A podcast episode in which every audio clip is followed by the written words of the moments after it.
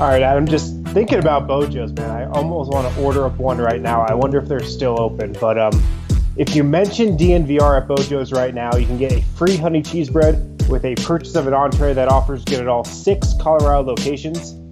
And and Bojo's also you can get it delivered with DoorDash. Their dough is made fresh daily, contains locally sourced honey. And again, if you mention DNVR, you can get a free honey cheese bread with a purchase of an entree that's valid at all locations.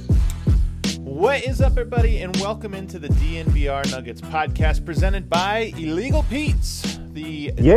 the Denver original place for some great Mexican grill style food. The bowls, the nachos, the quesadillas, they got everything. The green chili, the queso. Stop by before or after any event that you attend. Show them your ticket stub, and you can get a free beer or margarita when you purchase an entree. Today's episode of the show, I'm joined by Harrison Wind. Harrison, what's happening? What's up, man? I'm doing good. So what's up is I spent you won't believe this. I spent the last 10 minutes before I called you um, looking at TikTok. I downloaded it onto my phone and I have looked at it and I you this happened to me with Snapchat. This kind of shows how old I am. I don't understand the interface. Like it's designed to be intuitive, you know, so that you like, oh, it's so simple and a kid could use it and like I get so lost on it.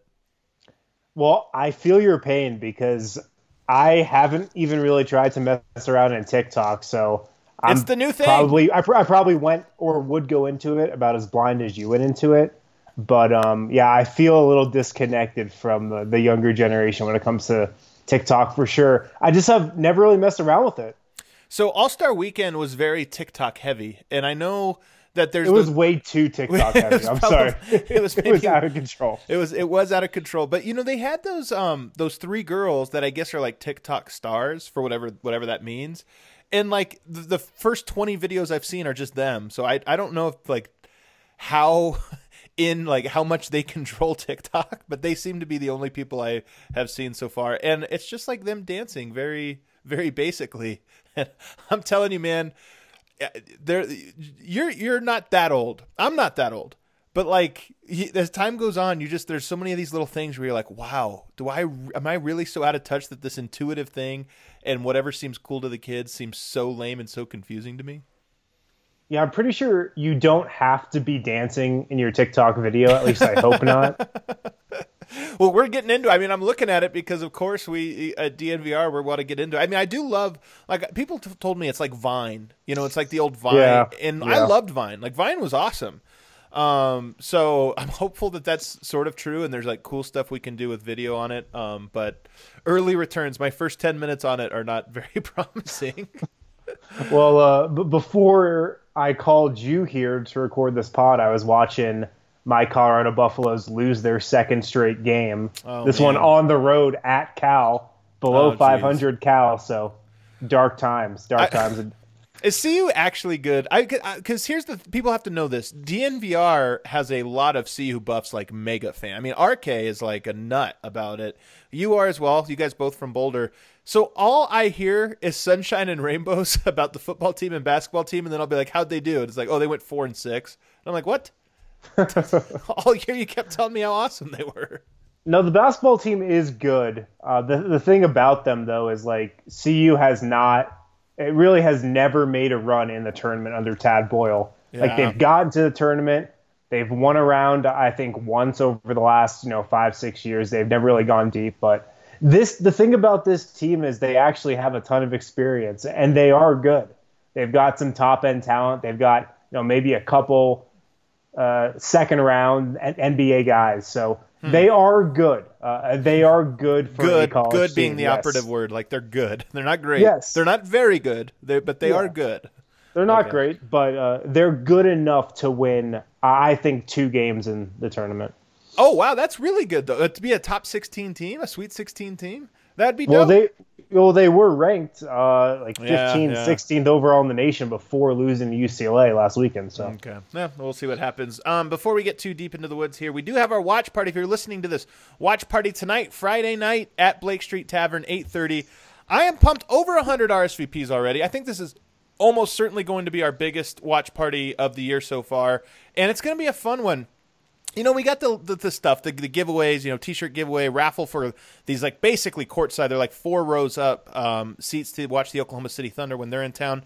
But the real coup of the party. The real reason to come to the party is because it is a lot of fun. We are building a social club over at DNVR, and that means hanging out, watching games together, making friends. I think we've done a good job of that so far. And this one, this is why they grow every single time. So come on out. If you've never been to one of our watch parties, come on out. Introduce yourself to, to me. You'll see me, the tall, very handsome looking guy. Come say hi to me. I'd love to talk to you.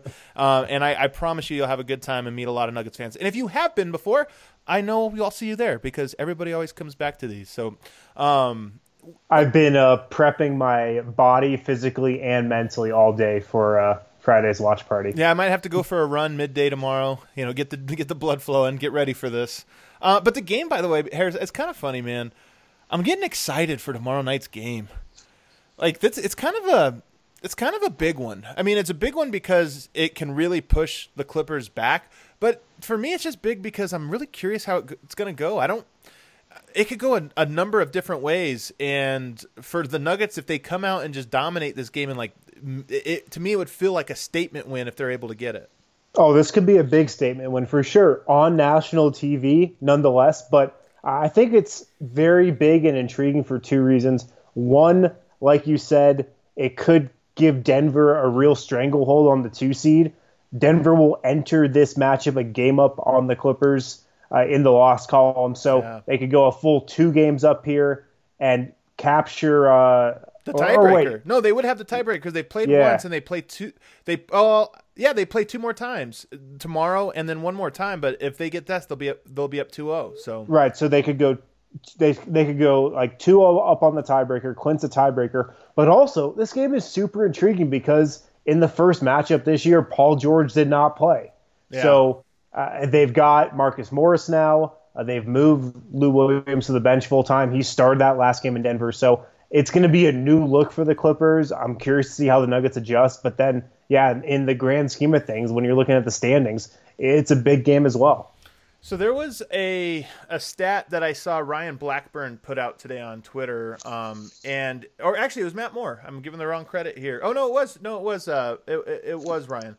Get your blog boys straight. Get, get my blogger straight. It talked about Jokic leading the NBA by a wide margin on shots from five to nine feet, and I know this this sounds like a made up stat, um, but it's it's not for this one reason do you remember Harrison? He did this back in 2017, his sophomore year.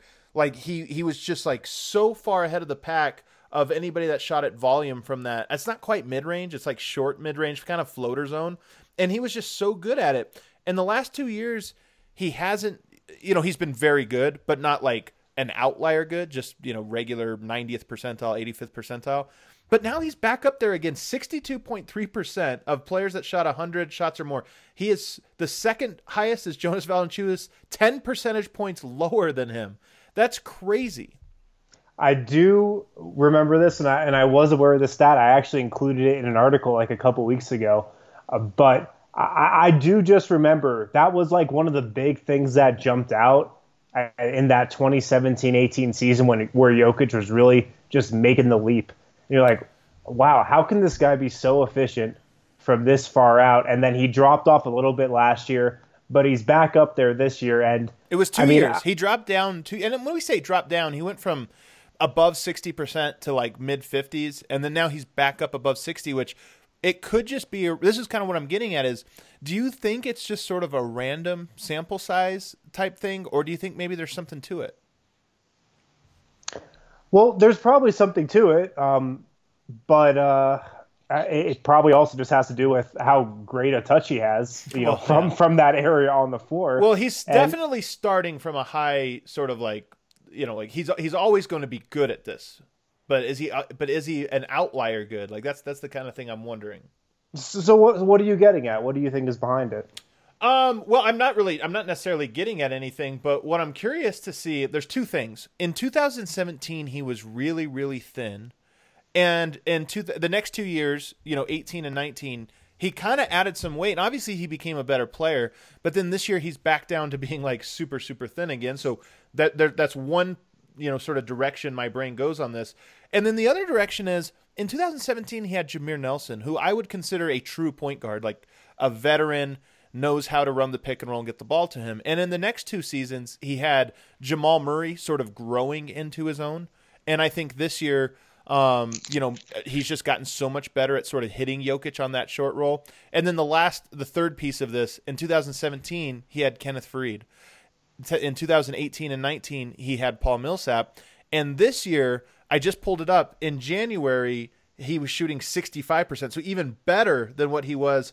I wonder if Paul Millsap going down maybe opened up that pain a little bit more. Again, this is just like I'm throwing these out. I have no. Uh, this is just kind of a loose theory, like the the genesis of a theory. But um, I wonder if there's just a little bit more room for him to maneuver this year.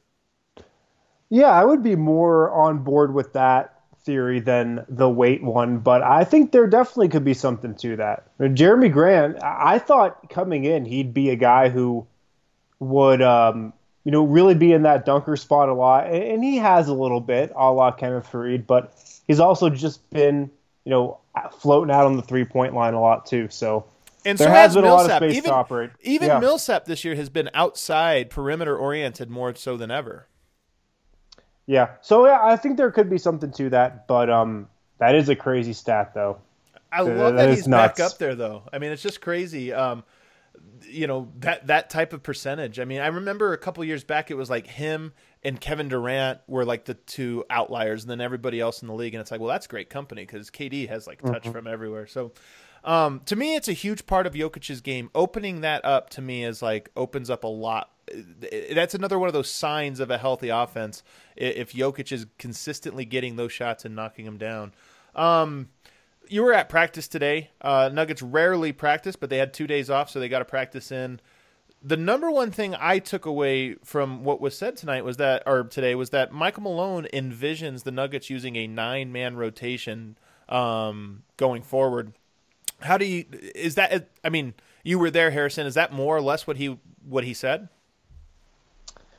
Yeah, pretty much. And um, based on how you know the Nuggets have operated and the rotation that they've doled out over the last couple games, that seems like it adds up. Denver has stuck pretty strictly to a uh, nine-man rotation as of late. Torrey Craig really hasn't been getting a lot of minutes, and you know Malone was kind of asked that in the vein of, "Oh, are you going to really cut down your rotation here ahead of the playoffs like a lot of teams do?"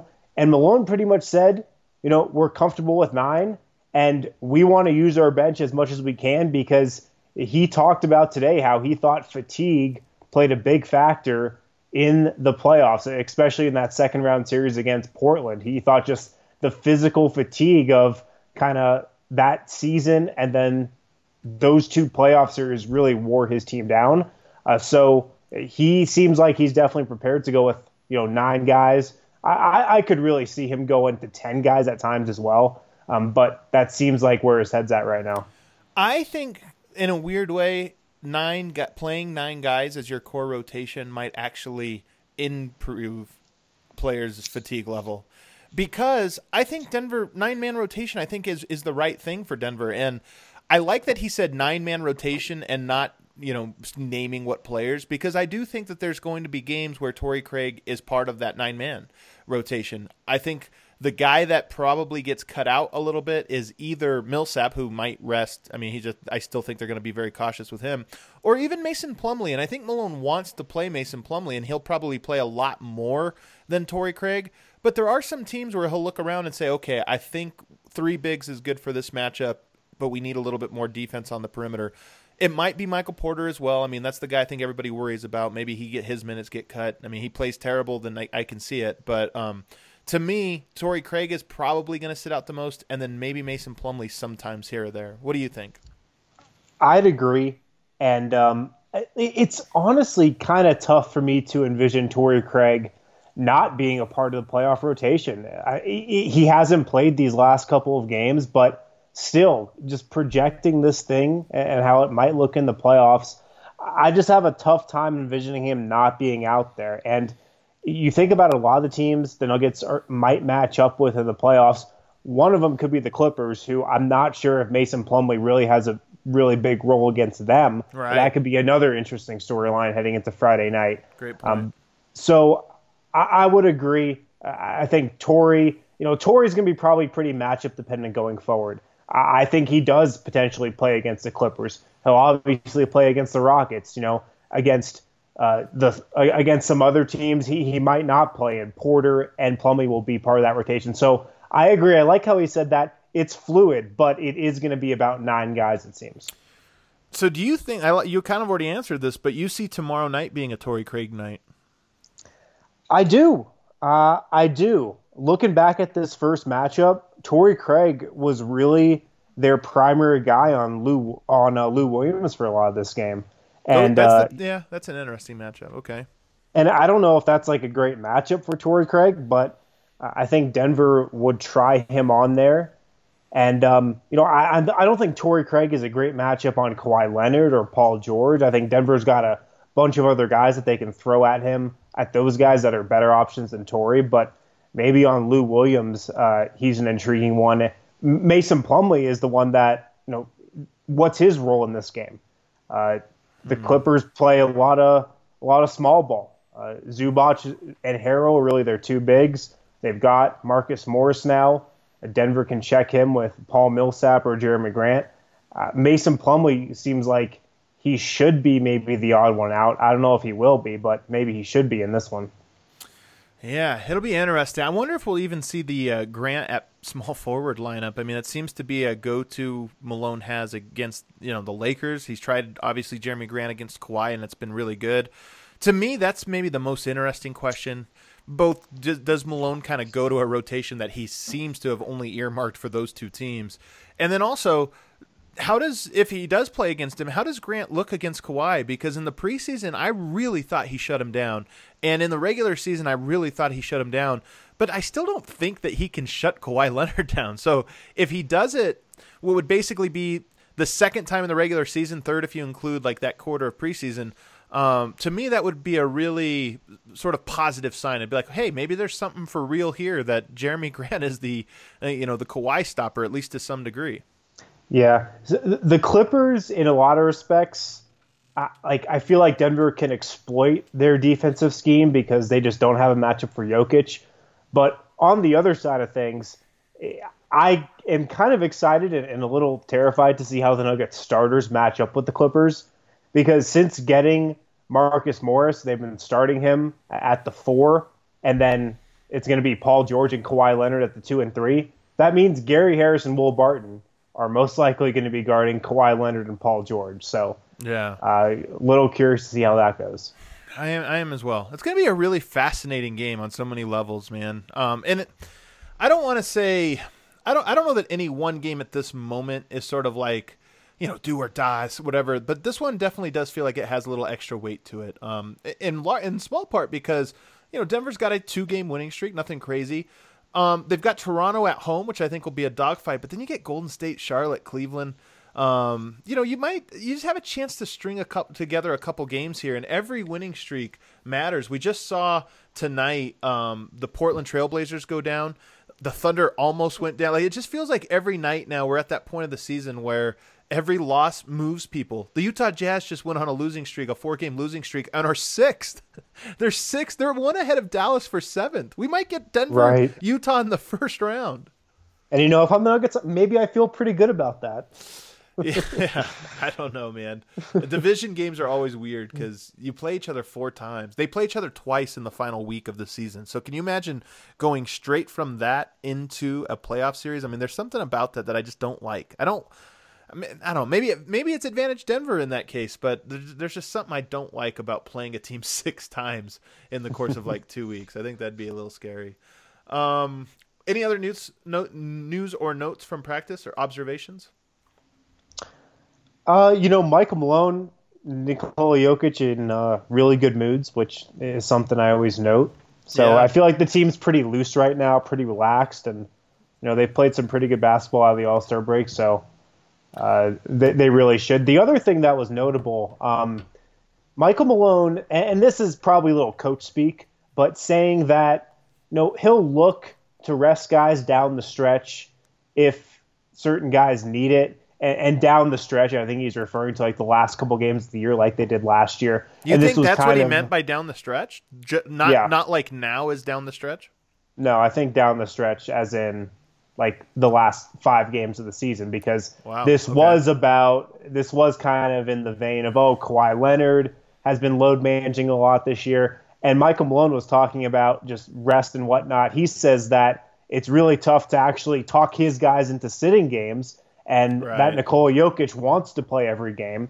Um, but he also said that one of the Nuggets' goals out of the All Star break is to go for the one seed which I, I thought was pretty interesting. And I don't think Denver will like run their guys into the ground by any means to go for the one seed. They won't do that. But if it's there, if it's a possibility, I think the Nuggets want to go for it. Here's the best case scenario for Denver is that they put enough of a gap between them and the three and the four. Because I, I think the one seed's out. Of, I honestly think it's unrealistic. Six games, you know, it could happen, but I mean, the LeBron Lakers, the- maybe taking some games off over the next month. Well, I mean, they've only lost 12 all year. So you're asking them to lose six more than whatever you lose the rest of the year. I mean, that's just, you're basically asking them to do something they haven't proven to do through two thirds of the season. So maybe it happens, but I think better or, or equally as important for Denver is if you can get that like three or four game cushion on whoever it is chasing you for the three, then you can sort of afford to rest some guys down the squ- uh, the stretch and fully be ready for the playoffs. And here's what's interesting, Harrison, a, a little schedule quirk.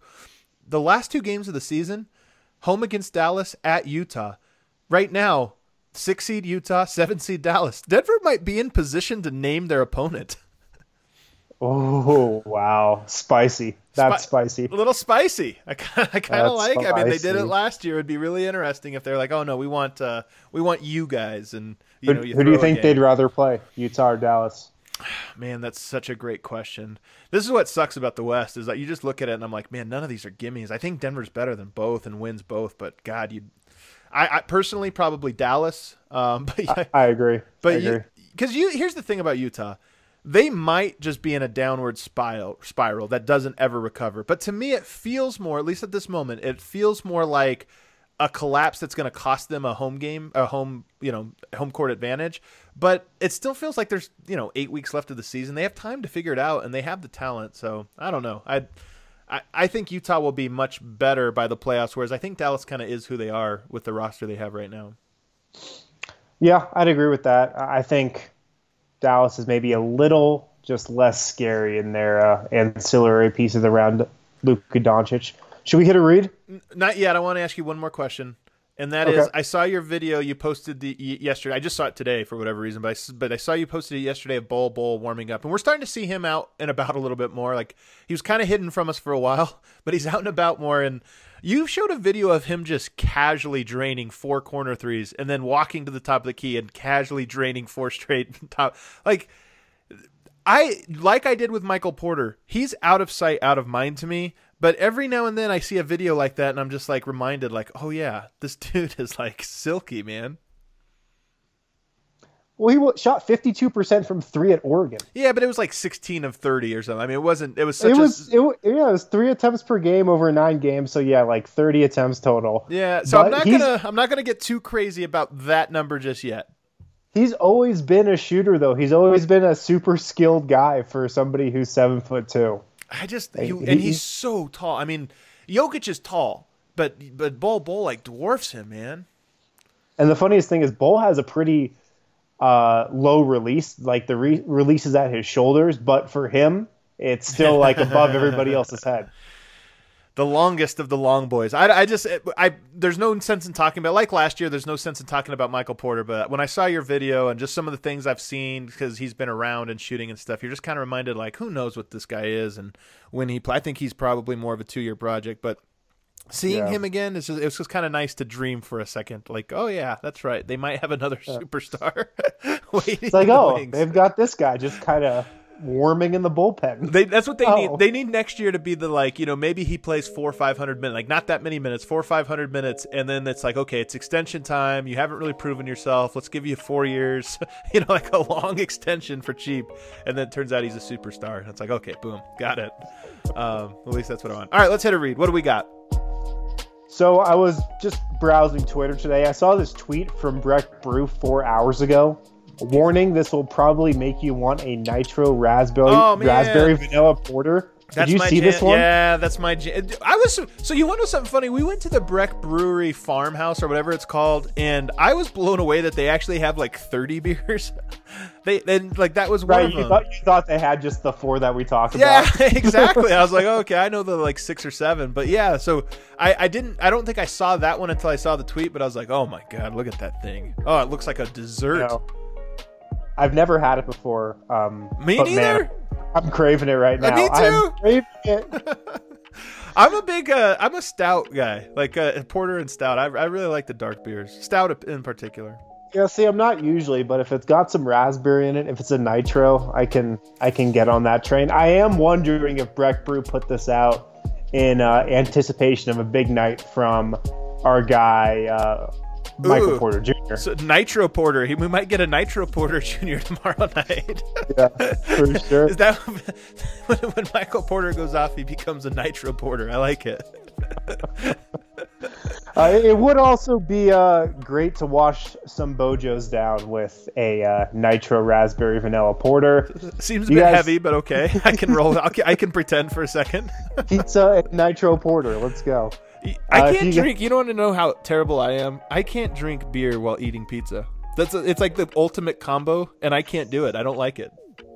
Yeah, well, it's got to be a light beer probably for me if I'm having pizza with it. Or a light pizza. beer. yeah, or a light pizza. Right now, if you guys mention DNVR at Bojo's, you'll get a free honey cheese bread with a purchase of an entree valid at all six Colorado locations. Tremendous salad bar as well. Remember that tremendous salad bar. Tremendous. Yeah, I want to see pictures. I, I people aren't sending us enough pictures of of Bojo's and illegal Pete's. I got the uh, a, a little surprise for you. I got the the Jokic self-proclaimed Jokic of podcasters uh, flying in from Romania this weekend. Uh, Bogdan. I don't know if you guys remember Bogdan from last year. Would come on the show. My buddy. uh, I, I made friends with him because he's a diehard Nuggets fan from Romania, and he'd fly in every year. He's coming in this next week, and I can't wait to take him both to Bojo's and to uh, Illegal Pete's. It's going to be a real a real experience. So the Jokic of podcasting, does he just give that title to himself, or Oh yeah, totally. This is like yeah, this is a, a total self-proclaimed nickname. I don't think it even makes sense. Um, but you know what? He's he's a foreigner. We're, we're going to give it to him. all right, can't wait. Um, all right, segment two here. In in segment three, guys, we're going to take some questions. I love that you guys keep sending. We got four great questions in from subscribers. Of course, you can subscribe for five dollars a month. Um, let me put it this way: you're going to be kicking yourself if you don't subscribe because we have some cool stuff coming up here. Too. Harrison knows the secret. Two weeks, Harrison. Can you believe this? Two weeks. Oh, had, man. had a big meeting for a big reveal, and I was just like, "You got to be kidding me!" Oh my god, the amount of stuff we have to, to accomplish in two weeks. But um, you're just all I want to say is you're gonna want to subscribe. You're gonna want to get in now. I've never lied to you. I've never led you astray. If you were on the fence or whatever, go and do it right now, thednvr.com. But in segment three, we're going to take questions. And of course, if you are a subscriber, you can always send us a question. We'll answer it. But in segment two, we're going to look at, because I talked about this with Eric yesterday, one of the things people keep telling me is, you know, oh, everything's going to get tougher next year. So this is the window where things aren't tough as if the NBA ever has like an easy championship. Um, but we're going to look at just the Western Conference and ask which teams will be better next year. Actually, we're just going to go through every team and ask, will they be better, worse, or maybe the same? And I think it'll be a nice little exercise for us. So let's start. Let's start with Portland first. Um, we're gonna do the the like kind of by division, but Portland 1st They're an interesting one. Damian Lillard. I mean, this was conversational, Harrison. You just you totally dropped the ball on this. I Um, thought you were setting it up. no, that was my setup. This is this is an interesting one. So you've got, um, you know, obviously Lillard and McCollum are almost certainly going to be there, and Jusuf Nurkic almost certainly going to be there. So on the surface, you could look at this and say, "Oh yeah, they're going to be better," and I think that's ultimately the answer. But the rest of their roster just seems to be coming and going. Um, what do you what do you think? Yeah, I think they'll be better, but not like a ton better. They're still like really in salary cap hell, and um, like they just don't have a lot of outs. One of their big outs is you know trading CJ McCollum probably, but Yeah. I, I don't know. I just don't know if I see Portland doing that. They they seem to like the continuity Although you know it did get them to the Western Conference Finals last year, so I also maybe like what they do you lean mean? on that. Who who takes CJ McCollum? It's not that he's not a great player, but he's thirty million dollars per year next year. He got four more years after this season, so starting next year, and he finishes at thirty six million. Like he's a really good player, but man, that's like a compromised thirty six million. You know, it's one of those guys that's like, yeah, he's good, but I don't know if he can be your second best player. Yeah, I don't think he can. Uh, I mean, He's going to be The- paid like it. the the rumored deal forever was CJ McCollum for Kevin Love. I don't think that helps Portland enough. I, I think that probably makes Portland even worse potentially. Man, how about Kevin Love? Remember him being like an actual superstar, and then I mean, it's it's funny that we could think about how good he was, and then being like, yeah, that doesn't move the needle. It might. Nurkic and Love, maybe. I don't know. I don't know. I don't think that moves that moves the needle. So I think they'll be better, but very marginally better. I mean, just from a, a pure like health aspect, they'll be healthier next year than they were this year. Should we? Are, would you say they're more going to be the better or more going to be the same? Uh, I'm gonna say better. I'll, I'll say better. Like they're 26 and 34 right now. I think they're like clo- closer to 500. Okay, I agree. I happen to agree with you. All right, what about the Minnesota Timberwolves? Min- I mean, Minnesota's 17 and 40. It's a great point. Yep, they're better. They're not going to be worse. Okay. Um, look, What if I, they I'll be are? the I'll be the first one to say I'm not a believer in a Towns D'Angelo Russell core. Like I, I could not be more out on that two man core. Um, so you know, I, I will say marginally better. Like I'm not going to go ahead and say way better. Uh, I'll, I'll say like prob- probably closer to the same. To be honest, they're going to be bad again next year. Wow, you think they're going to be like a, t- a 25 30 win team next year? Yeah, they're going to be bad again next year. I think they'll be good. I mean, they have a lot of questions this summer because they have like half of their roster is on like rookie scale contracts. They've they've suddenly become extremely young. I do think Malik Beasley becomes their third best player, and Juancho I think has a role there. But I think that they are the 2017 Nuggets next year. They're fun. They score a lot of points, but you know the good teams are still going to beat them. But that's better. Yeah, but that's better. but the 2017-18 Nuggets were, I guess they were what 40 and 42. Yeah, they might not be quite. Well, it, it, I think the West is really loaded next year, so they might be the same type, same stylistically, say caliber, whatever. But yeah, that might only equal thirty-five wins, and um, so I don't know. They'll be, but they will be better. They're not going to win twenty-five games next year. I think they'll be competitive. I think they'll be in the playoff hunt uh, by this time next year. I don't. I, I think they'll probably drop off sooner, but You have I to, mean, they'll you have to be- they'll be- understand when I say they'll be in the playoff hunt right now in the Western Conference, there are only really three, maybe really only two teams not in the playoff hunt: Golden State and Minnesota. Phoenix and Sacramento like can fool themselves in. I mean, they're only four games behind right now. Isn't that crazy? Sacramento and Phoenix only four games out. That's all I mean. Like they might not Yeah. be the favorite, but I think they'll be there within like three games of the eight seed. Yeah, I I could see that. Yeah, for sure. The eight seed is also going to be historically bad this year. Oh, that's a good point. That's a really good point. Um, all right, what about the Oklahoma City Thunder? The Oklahoma City Thunder, man, that's they're, they're going to be worse next year. Yeah, They're so, definitely gonna be worse Well, next year. it's tough because Gallinari's off the books. He would like to re-sign there. Um, I don't. That's really that's really the only big piece that they're going to be missing. They're going to have Chris Paul. They're going to have SGA. They're going to Do have you think Steven. they'll have Chris Paul? Oh man, who's going to take that contract? Well, it's only two years. sure. It's only two years. I mean, Chris Paul is really good. I mean, at this point, like we just talked about C.J. McCollum at almost the same money, slightly, slightly less money. But would you rather have C.J. McCollum for four more years at thirty-four million a year, or Chris Paul at two more years at forty-two million a year? I kind of would rather have Chris Paul. Oh, I'd rather have Chris Paul easily, easily.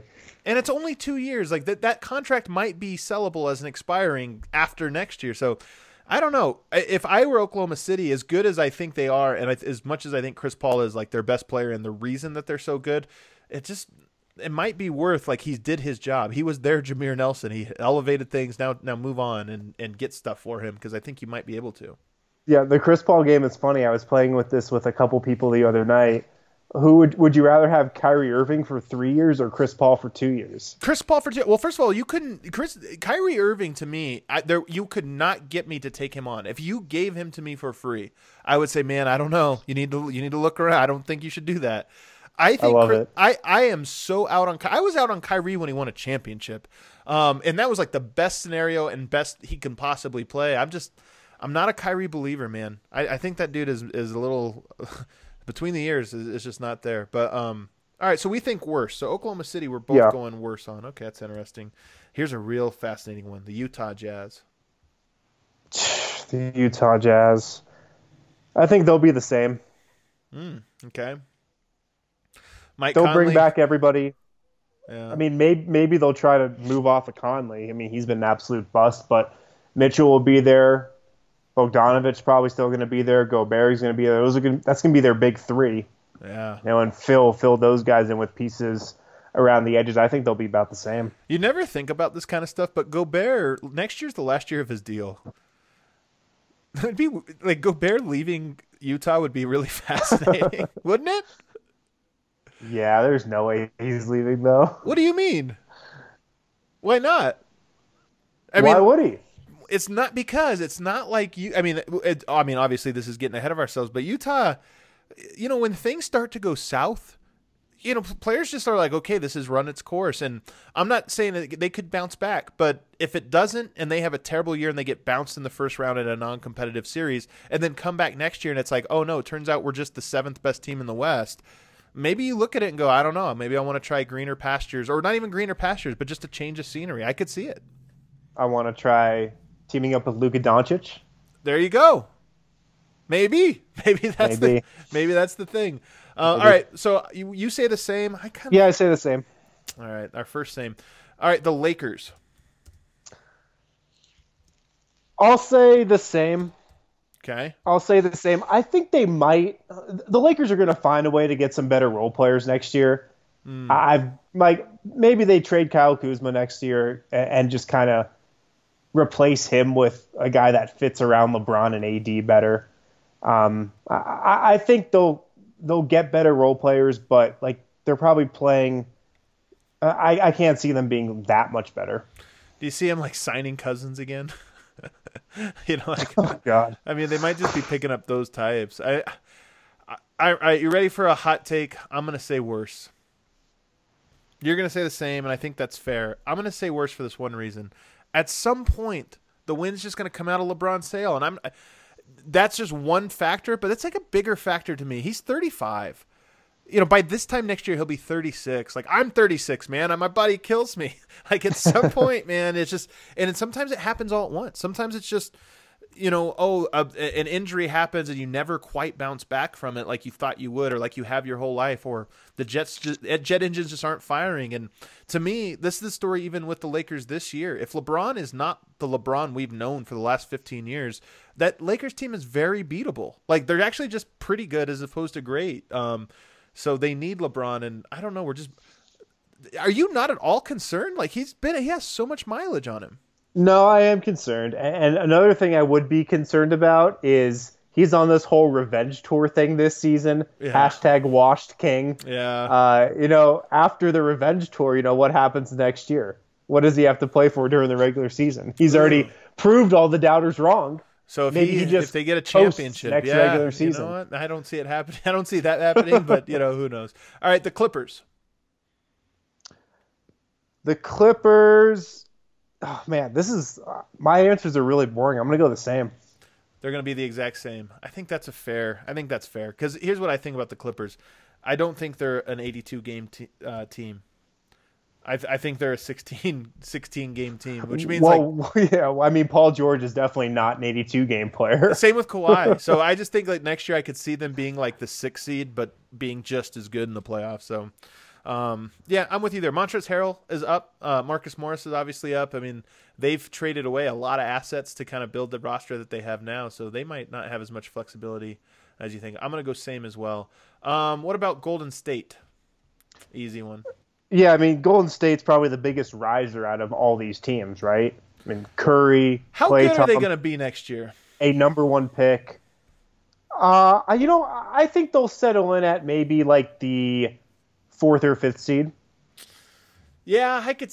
Man, I don't know. I actually think they're going to be a lower seed next year. I th- I think that Draymond, Klay, Steph is very good. Wiggins will be interesting, but they're still missing some of the pieces that made. I mean, like Iguodala made a big difference to that team, the pre KD version, and so did Bogut. And I just don't know that they have anybody that kind of fits those bills. Livingston well, was a big piece yeah. of it. You know, he's no. You know, so I don't know. I'm going to say that they're going to be better, obviously, but I, I still think that they're going to be a lower seeded Western Conference team the problem with Golden State, obviously they're capped out and whatnot. They don't really have anybody coming up through the pipeline.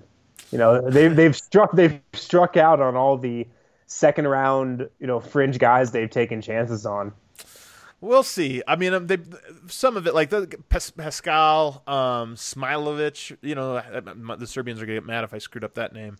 Um, those guys, sometimes rookies, you can't really quite tell, especially in that environment. But I am with you. I don't think any of those guys are you know to write home about. Um, mm. Sacramento.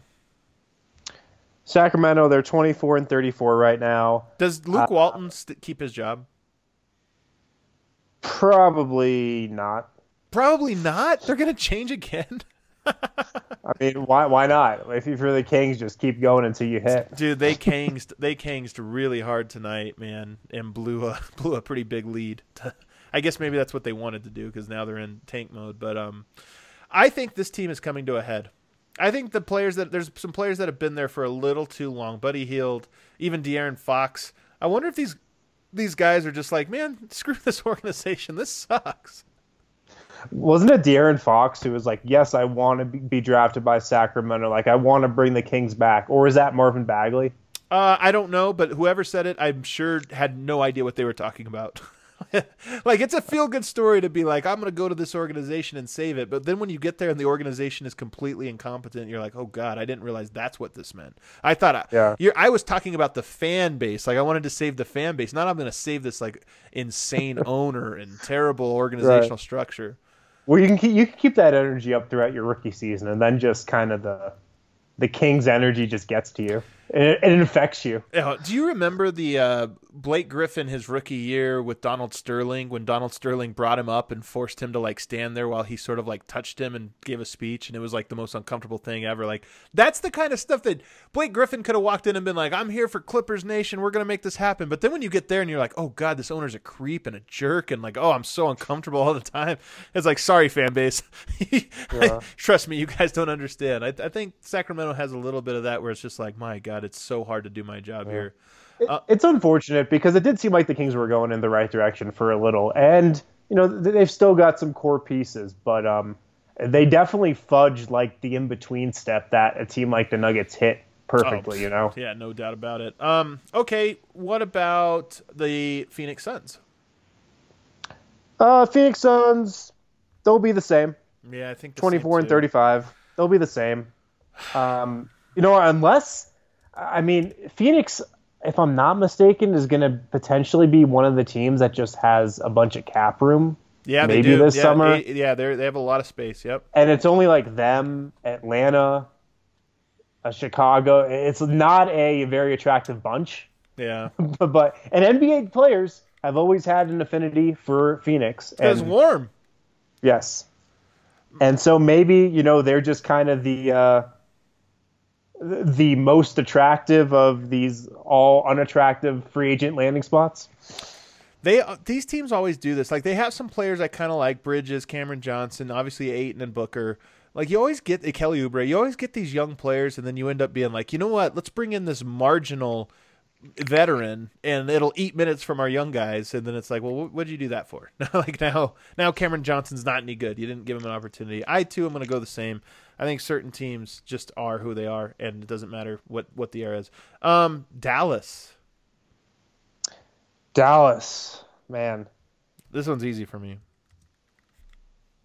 Yeah i'm going to go um you know i'm to go the same 36 and 23 I feel like they're going to be in that like four to seven range in the conference next season too.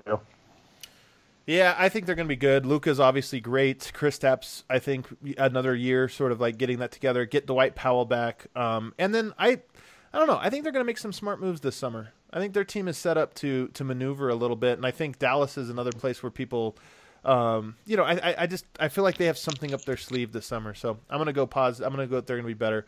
What? Here's a really fascinating one. San Antonio. I think things are kind of coming to a head in San Antonio. So next year, it's got to be. They have $16 million on the books for 2021 22. So, like, next year is sort of like their entire roster comes comes off the books. It's like their last year. So, it does feel like next year is the last run of what has already been a declining returns team. Maybe it's the last run, and then you know they get off to a slow start out of the gate in October and November, and just kind of sell off pieces from that point on. Um, I mean, they've got to know it, right? Yeah. like, if they can't get into the playoffs this year, and like they're three and a half back, and I think probably if I had to rank Memphis, Portland, New Orleans, San Antonio in terms of likelihood of making the playoffs and getting that eighth Oh, spot, man, they might be San last. Antonio would be the last. Yeah, that's crazy. And Wow. so, I mean, San Antonio's probably just got to look themselves at the mirror in the mirror. I don't know what Pop's future is going to be there, uh, but um, Yeah. yeah, I'll go worse. Um. All right. What about? Yeah, I agree. What about uh, Houston? Houston, I'll go. Um, it's tough, but um, I'll go worse. Me too. I'll go worse. Houston kind of could be in flux this summer too. I I Uh, think so like- too. Yep.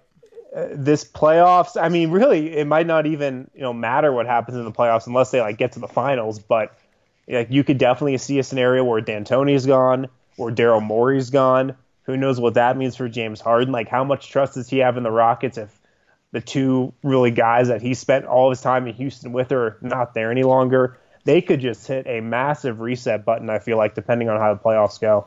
I think PJ Tucker, as good as he is, I mean, he probably has more good years in him, but you know, I think there's diminishing returns there.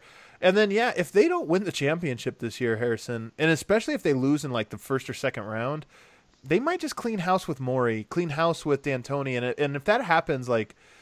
I just don't think it's going to work out. I don't think you keep this roster and get a new coach in and it works. So I think Houston is a very big candidate to be worse. That being said, if they win the title this year, which is I guess a possibility, they win the title this year, I think they'll be better next year. So a lot hinges on their own success. Um, here's another easy one: New Orleans. yeah New Orleans way better Yeah. and um, Are you now- worried about New Orleans? Oh, for sure. Probably not next year, but the year after that, definitely. I'm worried And- about him next year. Zion is, is generational talent, man. He scores Yeah. 20 every game. He is. And if you're David Griffin, how happy are you that you didn't trade JJ Redick for like a late first round pick? Oh yeah. Or Jrue Holiday for Gary Harris? How oh, happy are you man. that you held on very happy, guys? very happy because, I mean, if they make the playoffs this year, that experience is just going to be so insane. I, I think they're better next year. I think that team comes together, Way better. way better team. And then last but not least, the Memphis Grizzlies. Uh, better as well. Better as well. Memphis is my league pass side piece. I love Memphis's core. Yeah, Ja Morant, Jaren Jackson, Dillon Brooks. Uh, Yeah, your I- boy Dillon Brandon Brooks. Clarke. Love what they're building there. Some uh, kind of early Nuggets vibes from them. So I really like Memphis. Yeah, I think they're better too. So if we just look at this, Harrison, we have one, two, three, four, five, six teams as being better. One, two, three, four, five teams as being the same. We only have three teams as being worse next year. Who do we have being worse? The Spurs, the Kings, And Oklahoma And- City. Oklahoma City. And only one of those is a playoff team. Yeah. Ugh. This is gonna be the West is definitely gonna be tough again next year. But that's just a lot, man. The NBA is gonna be tough. I don't know. It was an interesting exercise, and some of this will certainly be wrong. Um, things happen. I think we all thought Minnesota would be better this year than what they actually were. Um, but it's still an interesting exercise to just look at it and go, wow, a lot of these teams have the ability to be even better next year. What a bummer. Take us to a break. Have you ever had one of our sponsors, Adam, show up in a dream? I have not, but I know we have had listeners who have. Our guy Adrian hit us up on Twitter and said Oh, that uh, so great. Craft Coffee showed up in his dream Oh last wow, night. that's incredible. I feel like I feel like that means we're doing our job. maybe maybe too well. Maybe too well. Uh, you guys know right now you can purchase. Strava I want to know how many people have online. dreams ab- about about me in particular, or you in particular, and what those know. dreams are re- are like. I don't know if I want to know. I don't, actually, you're right. I don't know if I do want to know. Yeah, still Uh, had a Yeah. Uh, yeah, right now, you guys p- purchase Strava Craft coffee online for 20% off using the code DNVR20. If you're around Denver, you can actually try it at Carbon Cafe and Bar, Drip Denver, Slow High Coffee, Blue Sparrow Coffee, and Max Market. Again, remember, purchase online for 20% off using code DNVR20. You know the weirdest thing is that when people listen to the show and then meet me in person, they're like, "Wow, you look different than what I would have guessed you look like." I'm always like, "Okay." What do they think you look like? I don't know. I, maybe less attractive. I don't know. They're like, wow, stunningly handsome. Uh, all right, let's get into the questions. We got five of them, I believe. So why don't you uh, do the honors of reading them? Yeah, first one is going to come from our guy Miroslav. The homie. The Nuggets have a non-zero chance to win it all this season. If it happens, where would that put Jokic on the top 10 players list? Does this mean the top ten currently, or top ten? Like, are we talking all time? What is Probably currently. Yeah, I would think guess. currently. Um, if the Nuggets won the championship, though, well, first of all, it depend on how he performs. So if like Jamal Murray averaged forty points per game in the finals, it'd be like, okay, well that that factors into this equation. But if the I mean, the Nuggets, Nuggets aren't winning a championship if Jokic doesn't have an unbelievable series. Come I'm, on. I'm just putting a qualifier in here. But yes, you're right. If Jokic plays and just like it was him, you know, everybody plays well, but he sort of ascended to kind of take that reign. To me, he would automatically climb to the to you know that top three or four spot where going into next season you would say, okay, LeBron is LeBron. He's got three championships, but you know.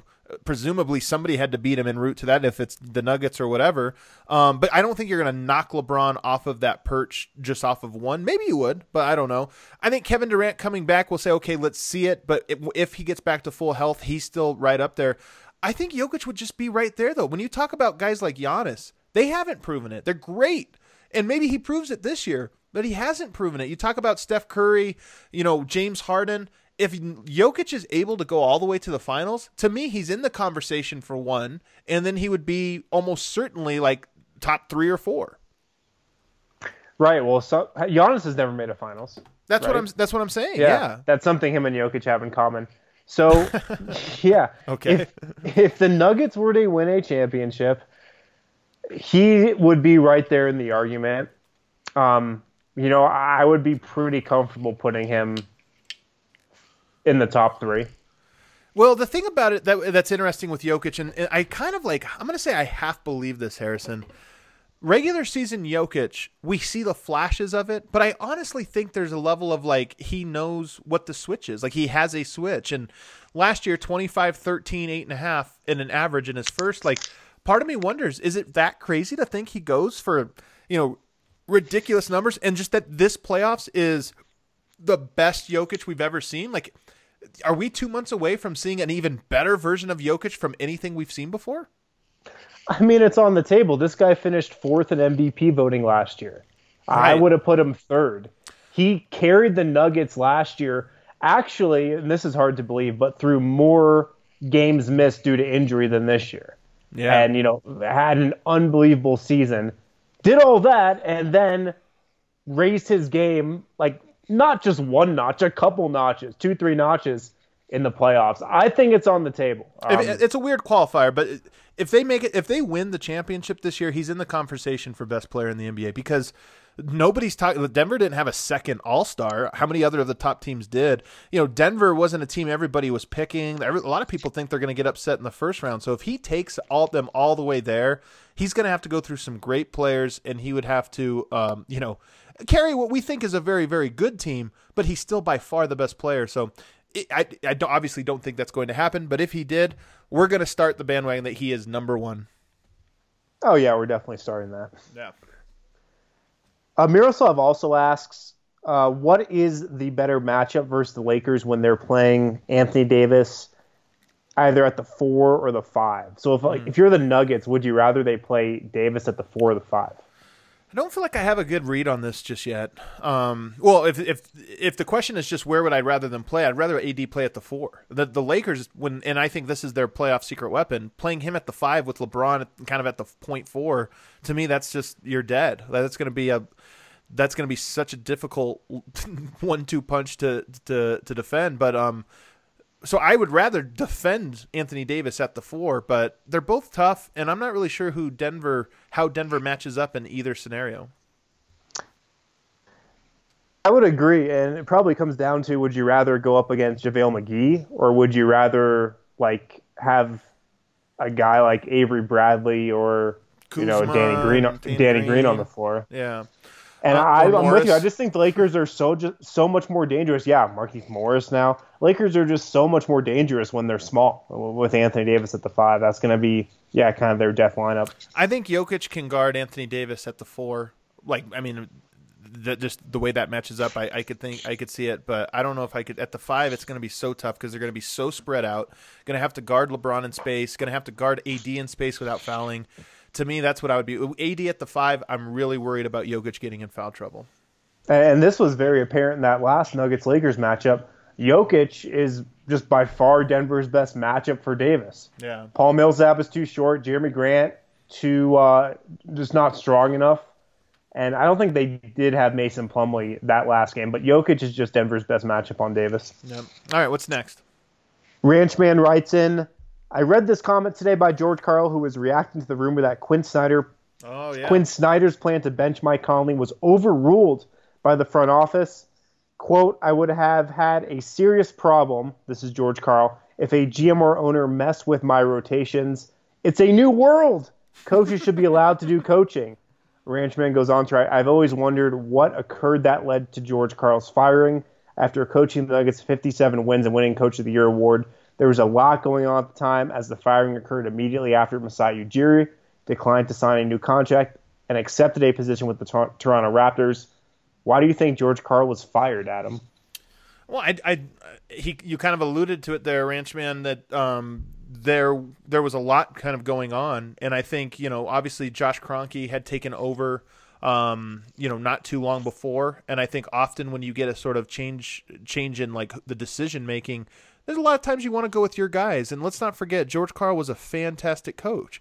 But there was a sense around him, including in that 57 win season, that great coach, but there's a ceiling on how good he could be. Whether this was right or wrong, it sure felt like that. I mean, people have to remember imagine if Michael Malone made it to the playoffs for the next six years and only once did they make it out of the first round.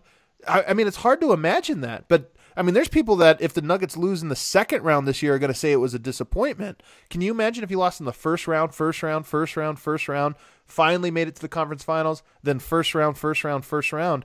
That's the way it went. And so I think sometimes we overthink it. Was it unfair to expect him to do better with that 57 win team, especially when he won coach of the year? Probably. But at the same time, I think the Nuggets ultimately, under Josh Kroenke, have settled on this long-term vision of how the Nuggets are supposed to be run. And it took a couple of years of them stumbling and, and uh, him and Tim Connelly sort of tripping over their own feet as they figured it out. But once they got their footing, it's only been an upward trajectory from there. So um, I don't think there's a ton of conspiracy theories. There's, of course, personality clashes. I think George Karl very um, confident you know, maybe even difficult to work with guy. And I think that tweet, interestingly enough, the tweet that you're referring to, um, it's kind of funny to me because I look at that and I go, it's not about the front office shouldn't tell you what to do. It's more about you and your front office need to be al- aligned. You know, it, it's it really is collaborative to the point where you shouldn't have to tell them. Like everybody has the same goal and the same vision, and where you disagree, it's more of a conversation. So uh, I know it's not always like that in practice, but I think with the Nuggets, it, it kind of has been between Connelly and Malone. The whole thing that and the reporting that came out of Utah that was so unjazz like that. That's why it was kind of so so weird because you always think of the Jazz as this buttoned up organization where there's you know great uh, communication, a great synergy between the front office and the coaching staff and the players. And that was maybe just a little bit of insight into, you know, with kind of the Conley signing and that hasn't gone as well. Maybe there's kind of a little bit of a disconnect there. Um, the only thing I'll say on George Karl is that a big reason why he was definitely fired eh, was because there was a belief, uh, probably uh, there was some, some of this was correct, but that the style that Nuggets played under George Karl could never win in the playoffs, and like because of the style that that team played on the offensive end of the floor, that's the reason they never got beyond the first round. Right. Right. So, good question though. Last one here from Shane's Co is more of a comment. Apparently, you guys talked about Austin a lot on uh, Thursday's show. You didn't listen, But, uh, did you? It's a good one. I haven't listened yet. No, It was a good one. he writes in, according to Adam, there are lots of us. Talking about Nuggets fans living here in Austin, but he's never seen another one in the wild. I would love to have a viewing party or even go to a Nuggets friendly bar here in Austin. He's wondering, Shane's Co is, are there any other Texas Nuggets fans Well, f- down in Austin that would be all, up for this? Yeah, first of all, people in Austin need to organize this, figure it out. We'll pick a date, pick a party, we'll, and, and uh, we'll promote it for you. But I, I know for a fact there's a handful, including one of my um, my best friends. So um, I know that you would get a turnout of at least like six or seven people, which you know, I mean, that could be fun. So we had a bunch of Nuggets fans in what was it, Pittsburgh? Pittsburgh. We've had now Melbourne. Own, Melbourne. Yeah, who organized their own watch party. Yeah, do, do it up. I, I like this idea of like pop up watch parties, DNVR pop up watch parties around the country and around the globe. So if you think of one, put it together. We'll promote it. We'll help get people there. Yeah, Shane's Co also says the highway in Austin that Eric is pissed at is called Mopac. I kind of understand his anger. I couldn't tell you the proper name of the highway or what it might be on the map, though I am pretty sure his anger should be directed towards the high amount of traffic that is omnipresent on this poorly named and poorly designed freeway. Love the show. Keep keep up the good work. So yeah, you guys were airing your grievances about Austin, or at least Eric was. An airing of grievances. Come out tomorrow night, guys. Uh, where it's going to be a lot of fun. 8:30, Blake Street Tavern. There's parking down there. It's a great bar. It's enormous. Um, giant screen TVs. They're going to have no problem seeing the game, and it's fun, man. These games, especially like big games, it's fun to be like cheering every big play uh, in big games. It just makes them so much more fun, and that's what it's going to be like tomorrow. Great food at Blake Street. Great drinks. We're going to have Breck beer giveaways. They're going to have all kinds of cool stuff. So come on out. Come say hi to me. Let's talk Nuggets. Bring me your Nuggets questions. Bring me your Nuggets topics. Bring me your grievances about the Texas highway system. Whatever it is, we'll talk about it and we'll have a good time. Uh, as for Harrison Wind, I'm Adam Mares. Be sure to subscribe to DNVR, and we'll see everybody out tomorrow.